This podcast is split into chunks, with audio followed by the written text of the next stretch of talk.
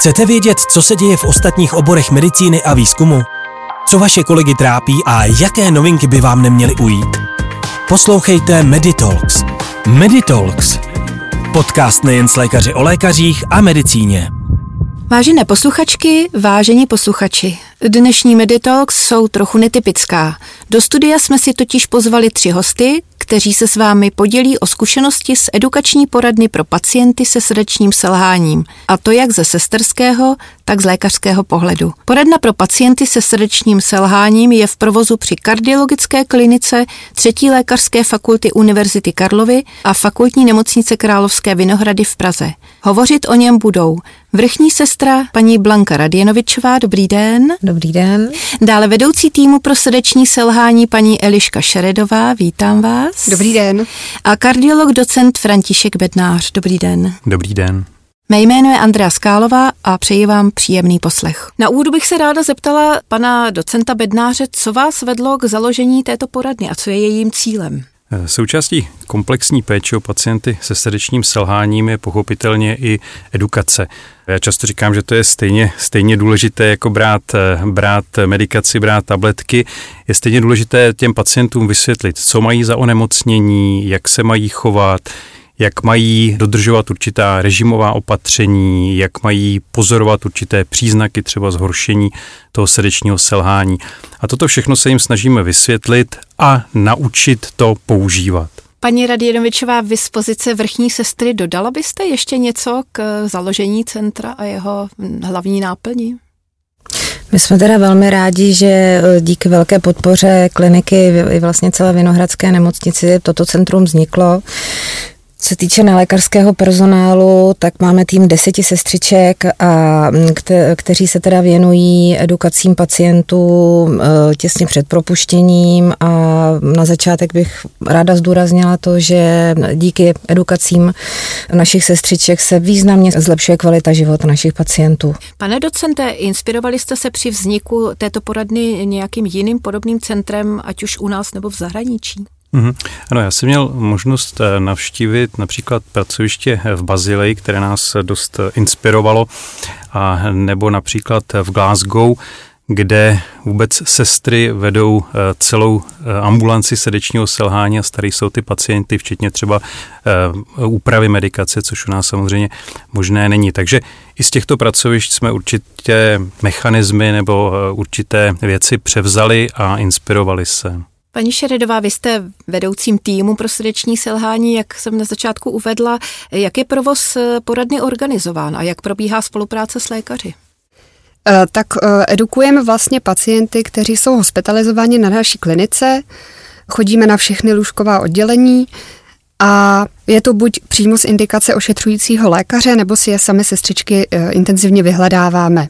Potom po dohodě s ošetřujícím lékařem jdeme přímo za pacientem, který buď projeví souhlas k edukaci, anebo pokud ho neprojeví, tak mu aspoň eh, necháme edukační materiály, aby si je to mohl potom prostudovat. Pane docente, a jaké místo mají v týmu jiní specialisté, čili jak probíhá multioborová spolupráce? Určitě snažíme se, když ten pacient má i řadu jiných dalších, dalších problémů, jako příklad mohu uvést obezitu nebo i třeba některé psychické problémy, které jsou spojené s tímto onemocněním, kouření a tak dále, tak prostě se snažíme samozřejmě tomu pacientovi pomoct a navést ho třeba do dalších odborných ambulancí nebo mu zajistit prostě tu konzultaci nebo, nebo vyšetření právě na tom specializovaném pracovišti. Srdeční selhání je diagnoza, o které se hovoří, že má mnohdy horší prognózu než některá onkologická onemocnění a přesto se o tomto příliš nehovoří. Můžete si ještě zmínit, jak probíhá spolupráce s paliativním a etickým týmem u vás v poradně nebo vlastně na klinice i celkově? Máte úplnou pravdu v tom, že to je opravdu vážné onemocnění a tu vážnost si bohužel řada pacientů neuvědomuje. Proto jim právě často i to srovnání s tou závažností horší než u některých nádorových onemocnění někdy bohužel musíme zdůraznit, aby eh, pochopili všechny ty, všechny ty naše snahy. Co se týče spolupráce s paliativním týmem, tak ten je výborný, nebo ta je výborná i, i vlastně díky naší vrchní eh, sestře Blance Radinovičové, která v tomto týmu taky působila a ta spolupráce opravdu je velmi užitečná na obě strany. Paní Radinovičeva, zajímalo by mě, jak moc těžké je pro pacienty, když se dozvědí právě eh, nějakou fatální prognózu u srdečního selhání, do jaké míry je vůbec tato prognóza jaksi fixní, nebo do jaké míry je variabilní a jak s těmito lidmi pracujete vy, sestry? Tady je to pro ně velké překvapení určitě, protože mm, obecně veřejnost velmi dobře rozumí slovům, jako je onkologie, nádor, mm, zhoubné onemocnění, tomu velmi dobře rozumí, zatímco srdeční selhání Vlastně i díky tomu, že e, včasným zásahem jak do medikace, tak do toho životního stylu, tak ty výsledky jsou poměrně rychlé. Tak oni si myslí, že mají onemocnění, třeba přirovnám ke chřipce, vezmou si nějakou tabletku nebo změní něco ze svého, ze svého, ze svého životního stylu a vlastně tímto srdce vyléčili a je to všechno v pořádku, jedeme dál. A ta trajektorie u, u chronického srdečního selhání je úplně jiná než například u těch onkologických onemocnění, kdy vlastně ten stav, zdravotní stav se postupně zhoršuje, zhoršuje, zhoršuje. Zatímco u srdečního selhání právě díky úpravě životosprávy, díky dobré medikaci a díky tomu, jakým způsobem ten pacient je veden, tak tam a, a vyčerpávají se pomalu ty orgány, tak vlastně tam je to takový jako taková houpavá křivka. Možná otázka teď je na paní Šeredovou. Využíváte ve své práci i psychoterapeuty, psychoterapeutický přístup právě s pacienty, kteří mají srdeční selhání? Zatím, co se týče té komunikace, tak jsme ještě nemuseli, nemuseli volat. Máme teda možnost v rámci naší nemocnice například krizovou intervenci.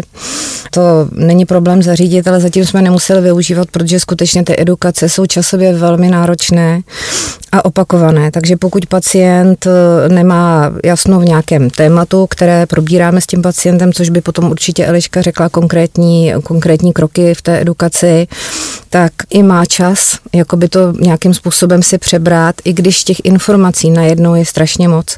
Takže právě proto musí být ta edukace opakovaná, protože ten pacient si pobere hrozně malinko z toho. Určitě je pro něj vel, velkým překvapením, že to je onemocnění, na který z, nejvě, na který z největší pravdě, pravděpodobností zemře. A tím že opakujeme ty edukace, tak vlastně a on dostane odpovězeno na ty své otázky, tak jsme ještě nedo, neměli pacienta ani toho blízkého ve stavu, kdy bychom potřebovali toho psychologa. A na to bych ještě navázala, jak strašně důležité a zásadně je edukovat s tou rodinou, s blízkými, kteří nakupují, kteří vaří eh, tomu pacientovi a kteří nějakým způsobem například ho přimějou i ke zvýšení fyzické zátěže, která je taky důležitá, protože většinou řekneme obvykle, že jo, drtivá většina našich pacientů jsou v seniorském věku, seš unavený, odpočiň si. Zatímco tam ta fyzická aktivita je potřebná právě proto, aby, aby i k tomu zlepšení zdravotního stavu došlo.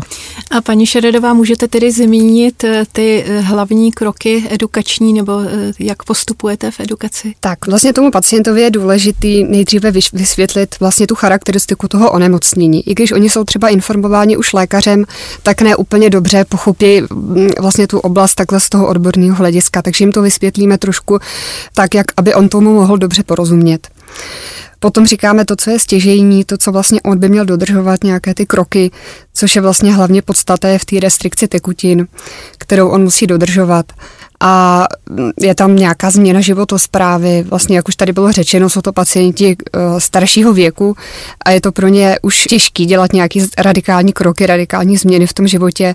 Proto je důležité jim to neustále zdůrazňovat, opakovat a proto teda je i velmi výhodné jim potom telefonicky volat ještě domů po, té, po tom propuštění, jestli si vlastně všechno pamatují, jestli vědí, co a jak mají dělat, jestli nepotřebují doplnit nějaké uh, informace, a ještě teda, jak bylo jak řečeno, tak je velmi dobrý spolupracovat s tou rodinou, protože ty vlastně s nima žijí a ještě jim to doma všechno eh, můžou zopakovat a dohlednout na to, aby se dodržovalo to, co po nich vlastně chceme. Pane docente, možná doplňující otázka, má vůbec kardiolog eh, běžný ambulantní čas edukovat pacienta se srdečním selháním, nebo eh, vítáte právě tuto poradnu, kde mohou tuto práci zastávat sestry? Hmm. Bohužel v té, v té ambulantní sféře ten čas na takovýto pohovor s pacientem bohužel příliš není. A vzhledem k tomu, co tady kolegyně řekli, to je kontinuální proces, je potřeba to neustále opakovat. A na to opravdu ten ambulantní kardiolog eh, čas, čas nemá. Jo, proto založení těchto, těchto poraden při kardiocentrech je opravdu s výhodou a ti pacienti to nesmírně kvitují, protože jednak opravdu mohou si s někým pohovořit o těch problémech, má někdo čas trošičku se jim věnovat, což opravdu při té ambulantní práci možné úplně není. Uh-huh. A pro které pacienty je e, tato poradna určena? Jsou to pacienti, kteří jsou nebo u vás byli hospitalizováni, případně ambulantní pacienti, nebo to mohou být i pacienti jiných e, lékařů, například z jiných nemocnic, z jiných ambulantních ceten a mohou přijít i takzvaně z ulice? U nás to zatím funguje pouze jaksi pro naše pacienty, kteří u nás byli hospitalizováni. Ten systém je, je dvoustupňový, jednak probíhá první edukace vlastně za hospitalizace těch pacientů, jak už tady kolegyně taky zmiňovala. A ta druhá fáze je, že pacienti, kteří eh, jaksi mají zájem, chtějí se vzdělávat o tom svém onemocnění, tak mají možnost si právě domluvit, domluvit termín v té, v té edukační poradně. Eh, zatím to není z kapacitních, eh, jak si z kapacitního hlediska možné prostě nabírat pacienty z ulice, ale určitě do budoucna i tohle je, je určitá, určitá cesta. Kde vnímáte eh, největší nedostatky v informovanosti pacientů, případně s jakými mýty se eh, a obavami setkáváte u pacientů s tímto onemocněním? Nevím, jestli je to otázka na paní Šeredovou nebo na paní Radinovičovou. Tak především se tedy jedná o pacienty, kteří jsou už v tom pokročilém věku, jak už bylo zmíněno, a mají třeba nedostatek těch odborných eh, znalostí z nějakých specializovaných internetových stránek. A často, často jsou teda odkázáni především na ty informace, které my jim poskytneme přímo u nás. Často se setkáváme s takovými uh, mýty, že třeba ti pacienti tvrdí, že jim všichni říkají, aby hodně pili, že to je pro ně uh, zdraví a že mají pít minerálky a, a vlastně netuší, že nějaký uh, nadbytek těch tekutin je pro ně vlastně škodlivý. Dozví se to potom až od nás. Pak je to třeba, že i vynechávají medikace, eh, protože jdou třeba k lékaři nebo na nějakou rodinnou oslavu a aby jim to nepůsobilo diskomfort, tak třeba vynechají diuretika a takhle z té jedné výjimečné situace se to pak opakuje častěji, častěji a eh, může jim to vlastně eh, narušit celý jako průběh léčby. Posloucháte Meditalks. Dnes s vrchní sestrou Blankou Radjanovičovou, magistrou Eliškou Šeredovou a docentem Františkem Bednářem. S tím množstvím tekutin mě samotnou to e, zaujalo, protože jsme stále svědky toho, že na nás v médiích apelují, abychom pili 3-4 litry a nevím kolik, zvláště ve velkých větrech, takže to pro pacienty se srdečním selháním neplatí. To myslím, můžu to jenom uvést na pravou míru, tohle se týká samozřejmě zdravých lidí. Jo. Pacienti se srdečním selháním, kteří mají sníženou funkci toho srdce, by takovouhle nálož tekutin nemuseli zvládnout a mohla by je vlastně dekompenzovat. Takže proto my se je snažíme jaksi edukovat, kolik by asi tak měli pít. Samozřejmě se to bude lišit v zimních měsících nebo v létě eh, při, eh, při vysokých teplotách a tak dále, ale aby si uměli toto množství prostě roz, rozvrhnout a zároveň, aby prostě věděli, že to se opravdu netýká jenom například té vody, kterou mají v PET lahvi před sebou, ale že se to týká všech tekutin, které za ten den přijmou, ať jsou to v jídle, ať jsou to třeba polévky, ať je to v ovoci a tak dále. Jo, takže eh, toto, toto je nesmírně, nesmírně důležité a aby ti pacienti si uvědomili, že opravdu třeba není dobrý si večer sednout a pánům často musíme zdůraznit, že není dobré si sednout eh, a dát si tři piva, protože to už je litr a půl, což je velké množství, velké množství tekutiny. Takže takto se jim to snažíme, snažíme vysvětlit, aby, aby pochopili, co to znamená sledovat tekutinovou, tekutinovou bilanci. Pane docente, pacienti se srdečním selháním také užívají většinou několik léků. Jak je to s jejich compliance a jak se snažíte je edukovat v této oblasti? To, to je velmi, velmi rozdílné. Máme pacienti, kteří jsou velmi disciplinovaní, berou léky, vedou si, vedou si záznamy o, o měření, vážení, o hodnotách krevního tlaku, tepové frekvence a tak dále. A pak na druhou stranu samozřejmě máme pacienti, kteří vám přijdou, sednou si, sednou si před vás a něco se mnou dělejte. Nevědí často, jaké berou léky a tak dále. Takže naším smyslem je, aby jsme opravdu toho pacienta vtáhli, eh, vtáhli do toho procesu eh, té léčby, aby opravdu pochopil a porozuměl, že bez těch léků to nepůjde a o tom, čím lépe bude zvládat všechny tyhle ty edukační, edukační eh, věci, eh, naučí se režimová opatření a tak dále, že mu to může výrazně pomoct a předejít nějaké dekompenzaci jeho stavu. Jenom jestli bych ještě mohla doplnit uh, pana doktora, tak tady je strašně důležitá důvěra, vlastně, která je navázaná od začátku, protože i ta léčba je zásadně položená na důvěře, protože pokud ten pacient například ty diuretika, což jsou léky na odvodnění, který mu způsobují velký diskomfort a pokud on nám zhorší si jeho zdravotní stav, on nám bude zatajovat tuhle tu důležitou skutečnost, tak my budeme hledat příčinu někde jinde.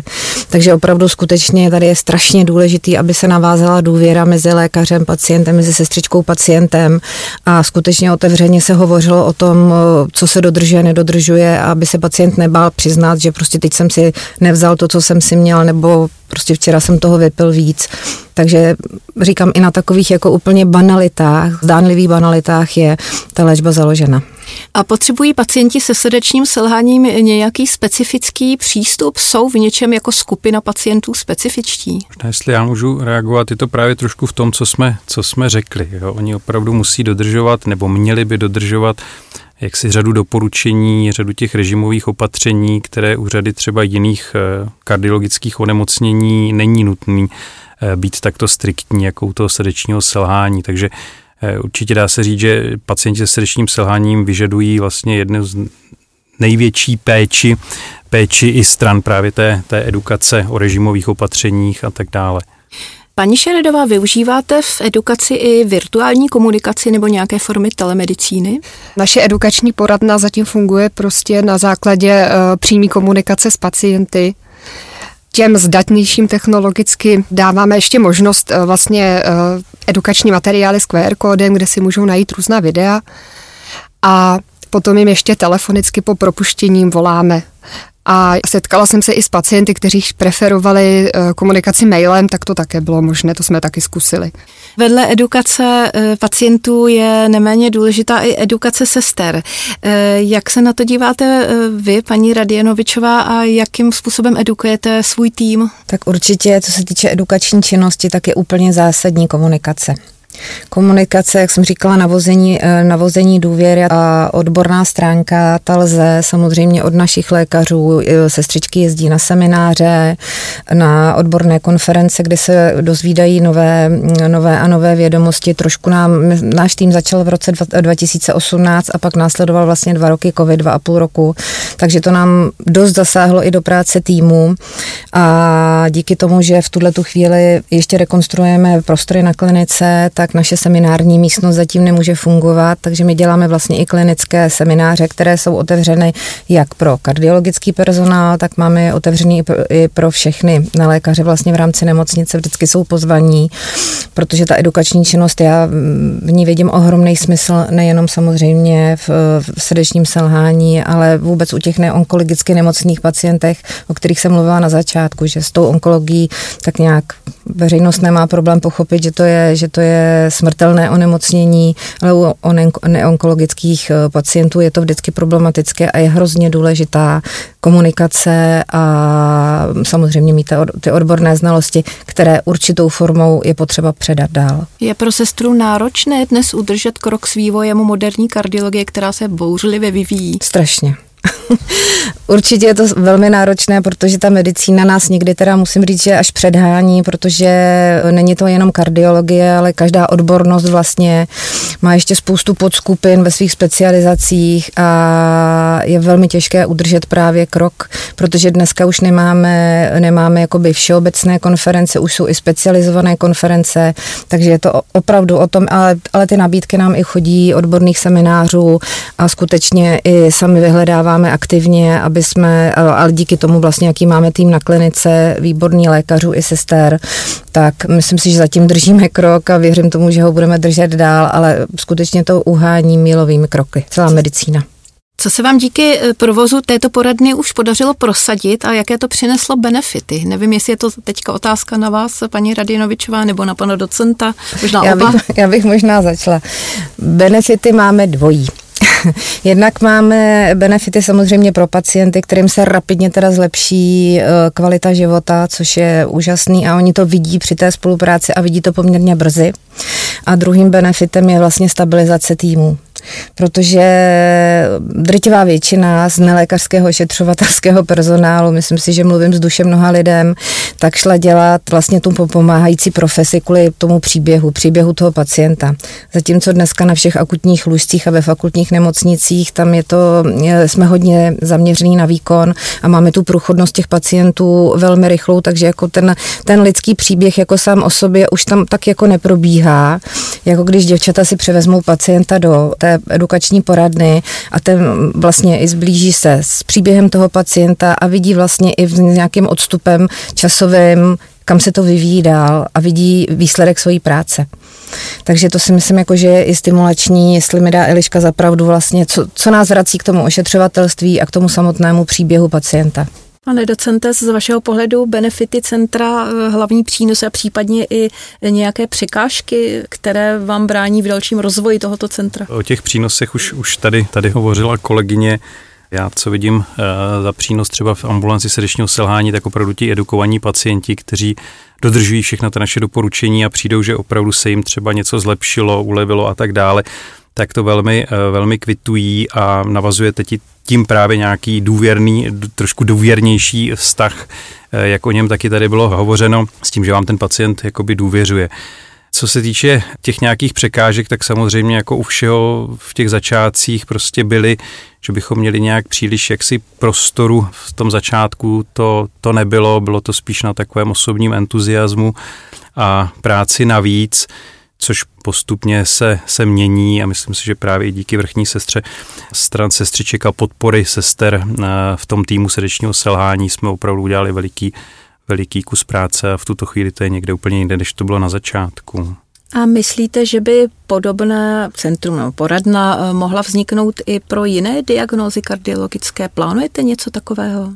Já osobně teda nevím, že by se na naší klinice plánovalo něco, eh, něco, něco dalšího u jiných, u jiných diagnóz, protože jak jsem zmiňoval na začátku, ne všechny diagnózy potřebují tolik eh, jak si edukovat a tolik zdůrazňovat, co všechno, co všechno je, eh, je nutné, takže nemám, nemám informace o tom, že by se u jiných diagnóz něco takového u nás plánovalo. Teď v současné době běží teda u nás projekt časného propuštění, kde máme, ale není to úplně tak jako srovnatelná mm, záležitost, jako je edukační poradna srdečního selhání, ambulance srdečního selhání, kdy pacienta po infarktu, po, po intervenci na koronárních tep, tepnách a splnění dalších kritérií propouštíme vlastně od přijetí do 72 hodin a jsme s ním v kontaktu právě telefonicky Českém, ale na druhou stranu z mýho pohledu prostě ty pacienti nemají čas si vlastně uvědomit, že měli ten infarkt. A co infarkt znamená, že dříve se, kdysi dávno se, se ležel v nemocnici tři měsíce, postup na rehabilitaci, protože byla, byl jiný způsob léčby infarktu, ale díky tomu, jak jsme všichni tak jako velmi zrychlení, tak um, ty lidi potom jakoby nezastaví se a trošku nereflektují, že vlastně je to příznak něčeho, co je asi, co, co by měli změnit třeba například v tom životě, protože strašně rychle z té nemocnice a ve velmi dobré fyzické kondici se dostanu zase zpátky vlastně do svého života, i pracovního života, takže se nám opakují, i ty infarkty se nám opakují. Hmm. Někteří posluchači, kteří nás teď poslouchají, by možná měli zájem nějakou podobnou poradnu eh, při své klinice také založit. Co byste jim poradili, jak mají postupovat, eh, v čím by měli začít, pane docente? Potom se zeptáme i paní vrchní sestry. To není úplně jednoduchá, eh, jednoduchá odpověď na vaši otázku. Hlavně by se neměli nechat odradit převážně těmi počátečními neúspěchy a tím, že eh, nebudou mít třeba hned tu podporu od začátku, tak toto by rozhodně jak si je nemělo, nemělo odradit v tom, v tom pokračovat. A samozřejmě prostě eh, ambulance srdečního selhání by měly být v podstatě při každém kardiocentru a ty edukační poradny k tomu jsou určitě velmi vhodnou, vhodnou alternativou. A co byste poradila těm, eh, těm, kteří by chtěli založit podobné centrum, jestli chcete ještě něčím doplnit? No určitě, zase budu mluvit za sestřičky a jak jsem říkala, jako tam je ohromný benefit vlastně eh, v tom, že ty děvčata vidějí viděj výsledek svojí činnosti a jak strašně ta činnost je prospěšná a jak je komunikace s tím pacientem zásadní. Že vlastně, jak říkal tady i pan, pan docent Bednář, že je někdy až i srovnatelná s nějakou medikací. Poprosím vás jen o závěrečné shrnutí toho nejdůležitějšího, co zde zaznělo a co by si měli posluchači odnést z dnešního příjemného setkání, paní Radinovičová? Tak já bych určitě doporučila i ostatním zdravotnickým zařízením zamyslet se nad tím. Tady u nás vlastně nastala taková paradoxní situace, kdy z práce navíc se stala vlastně taková stabilizační složka pro, pro naše sestřičky na klinice, kdy prostě ta práce je baví, mají tam ten příběh a tým se nám neustále rozšiřuje a z toho já mám velikou radost. Tak určitě vedoucí pracovníci podporujte takhle aktivní sestřičky. Paní Šeredová? Já jsem určitě ráda, že mohu být součástí tohoto týmu a že mohu pozorovat vlastně ty výsledky přímo u těch pacientů a tu jejich eh, spokojenost sledovat ty výsledky a popřála bych vlastně ostatním, aby taky složili takovýhle tým vlastně lidí s podobnou vizí a s podobným přesvědčením. A pan docent na závěr? Já bych podobně popřál všem, všem lékařům, aby měli takové nadřízené, jaké máme momentálně my, kteří opravdu nás, eh, nás podporují a dají prostor těm lékařům, aby se této práci prostě mohli, mohli věnovat a nedělali to jaksi jenom ke své další práci a trochu, jak se říká, na koleně. Děkuji vám za vaše odpovědi. O významu kardiologické edukace pacientů a zkušenostech sester a lékaře z edukační poradny pro pacienty se srdečním selháním jsme dnes hovořili se zdravotníky kardiologické kliniky Pražské Vinohradské fakultní nemocnice, paní Blankou Radienovičovou, paní Eliškou Šeredovou a docentem Františkem Bednářem. Děkuji vám, že jste se s námi podělili o tento příklad dobré praxe a s vámi posluchači se těším na shledanou u dalšího dílu podcastu Meditalks. Od mikrofonu se loučí Andrea Skálová. Naschledanou. Naschledanou. Meditalks. Všechny naše podcasty najdete na www.prolékaře.cz. Meditalks. Podcast nejen s lékaři o lékařích a medicíně.